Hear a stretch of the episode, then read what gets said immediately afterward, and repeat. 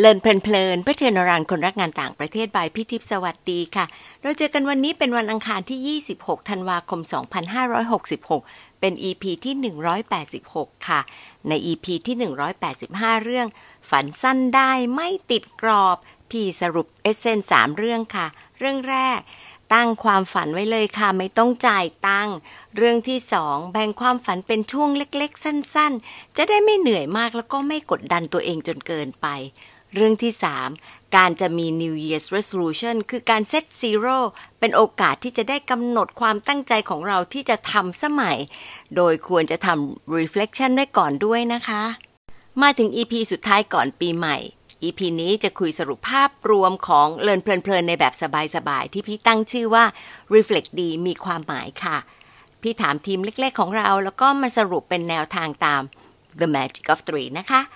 เรื่องแรก รูปแบบรายการที่ปรับเพิ่มจากเลินเพลินๆที่พ่วงมีเลินสบายๆ ซึ่งหมายถึงตอนที่พี่พูดคนเดียวโดยไม่มีแขกรับเชิญ พี่หน่อยวารุณีก็บอกว่าฟังแล้วเพลินทั้งคู่ขอบคุณนะคะ อย่างเลินสบายๆ จะเหมือนได้ร่วมเดินทาง แล้วก็ทำกิจกรรมได้ประสบการณ์ร่วมกันไปกับพี่ค่ะโดยรวมว่าไปนะคะ ทีมเราเองก็ชอบแนวทางนี้จะมีตอนที่ยาวบ้างสั้นบ้าง เปิดกว้างทางความคิดเพื่อเพิ่มความหลากหลายในอารมณ์ ไม่ติดอยู่ที่รูปแบบเดียวที่จะรันยาวเกิน 20 นาที แม้ว่าทุก EP พี่คิดนะคะว่ามีความน่าสนใจในตัวมันเองจริง ๆ ค่ะ พี่ปุ๊กขจรพันธ์บอกว่า รู้สึกทึ่งที่พอดแคสต์นี้ทำมาเกิน 3 ปีครึ่ง แต่ก็ยังสามารถหาหัวข้อต่างๆ มาแบ่งปันได้ตลอด ที่จริง เครดิตต้องยกให้ทีมงานเล็ก ๆ ของพวกเราทุกคนนี่แหละค่ะ ทั้งตัวพี่ปุ๊กเอง พี่อ้อยลักคนา พี่ปูนโชติมา แล้วก็พี่หน่อย รวมทั้งอาร์มเจตวัฒน์แล้วก็พี่โมร่มเย็นที่เสนอหรือพูดคุยให้ได้ความคิดแตกแขนงออกไปด้วยค่ะขอพูดถึงรูปแบบรายการอีกนิดนะคะ พี่ดีใจที่เห็นบางคน Copy Essence ที่เราขึ้นหน้าเพจเอาไว้ทุกครั้งก่อนที่จะเริ่ม EP ใหม่ เราก็เลยคิดคิดกันอยู่ว่า เอ๊ะจะเอา ไอ้ตัว Essence เนี่ย ไปใช้ต่อให้ได้ประโยชน์ยังไงให้เต็มที่กว่านี้นะคะ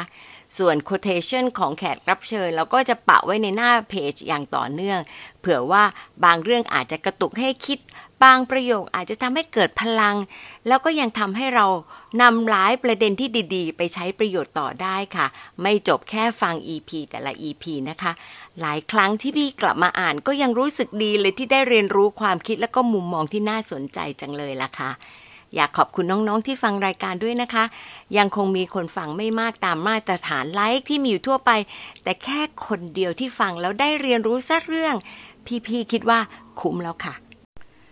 เรื่องที่สองพี่อยากจะพูดถึงแขกรับเชิญค่ะ พี่หน่อยบอกว่า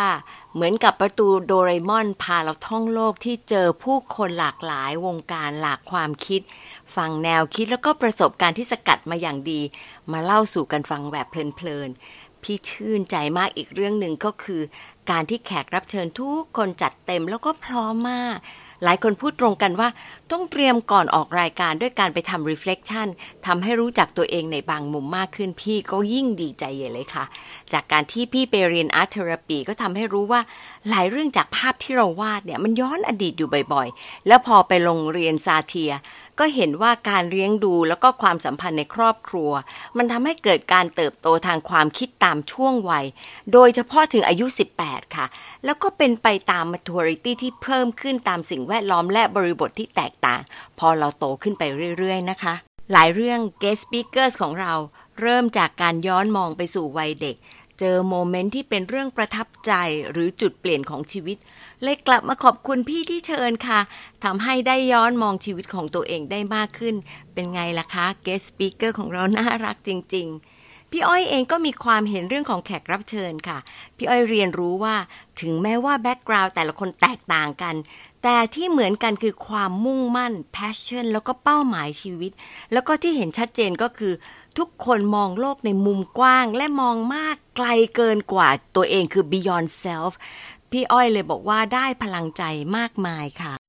ส่วนพี่ปูนเองบอกว่าทุกครั้งที่ฟังจะคิดว่าทุกคนมีเรื่องมีประสบการณ์ แล้วก็มีมุมมองดีๆ หลายแง่หลายมุม เหมือนว่าอยากจะฟังใครขึ้นมา ก็มีเรื่องให้เรียนรู้ได้ตลอด ความที่เป็นแบบนี้ก็เลยต้องเลือกคำถามให้ถูกคน แล้วก็ต้อง facilitate conversation ให้ดีๆ ถึงจะได้ดึงไฮไลท์ออกมาได้ในเวลาจำกัด พี่เองก็คิดถึง learning ของพี่ขึ้นมาทันทีค่ะ รู้ว่าการทำพอดแคสต์ในปีที่ผ่านมา ฝึกพี่เรื่องการตั้งคำถามและการ follow on conversation อย่างมาก ยังไม่ง่าย อาจจะไม่ลื่นไหลนัก แต่การตั้งคำถามให้แขกรับเชิญได้เตรียมตอบ ก็ช่วยได้ทั้งผู้ตอบแล้วก็ผู้ถามค่ะ พี่ปูนเห็นว่าคำถามส่วนใหญ่ของพี่เนี่ย กระตุ้น self reflection ยืนยันชัดเจนเลยค่ะว่าพี่นี่แหละค่ะ สนใจเรื่องของการย้อนมองตัวเองจริง ๆ อยากรู้เหมือนกันนะคะ ว่าน้องๆได้ฟังแล้วรีเฟล็กตามเป้า แล้วได้อะไรกันบ้างไหม พี่เพิ่งฟังพอดแคสต์8บรรทัดครึ่ง EP 1695 ที่น้องๆอาจจะอยากเข้าไปฟัง ถึงวิธีที่ทำ reflection ค่ะ ก็ได้ framework ที่ง่ายที่สุดเรื่องหนึ่งคือ ให้บอกว่า I like กับ I wish ค่ะ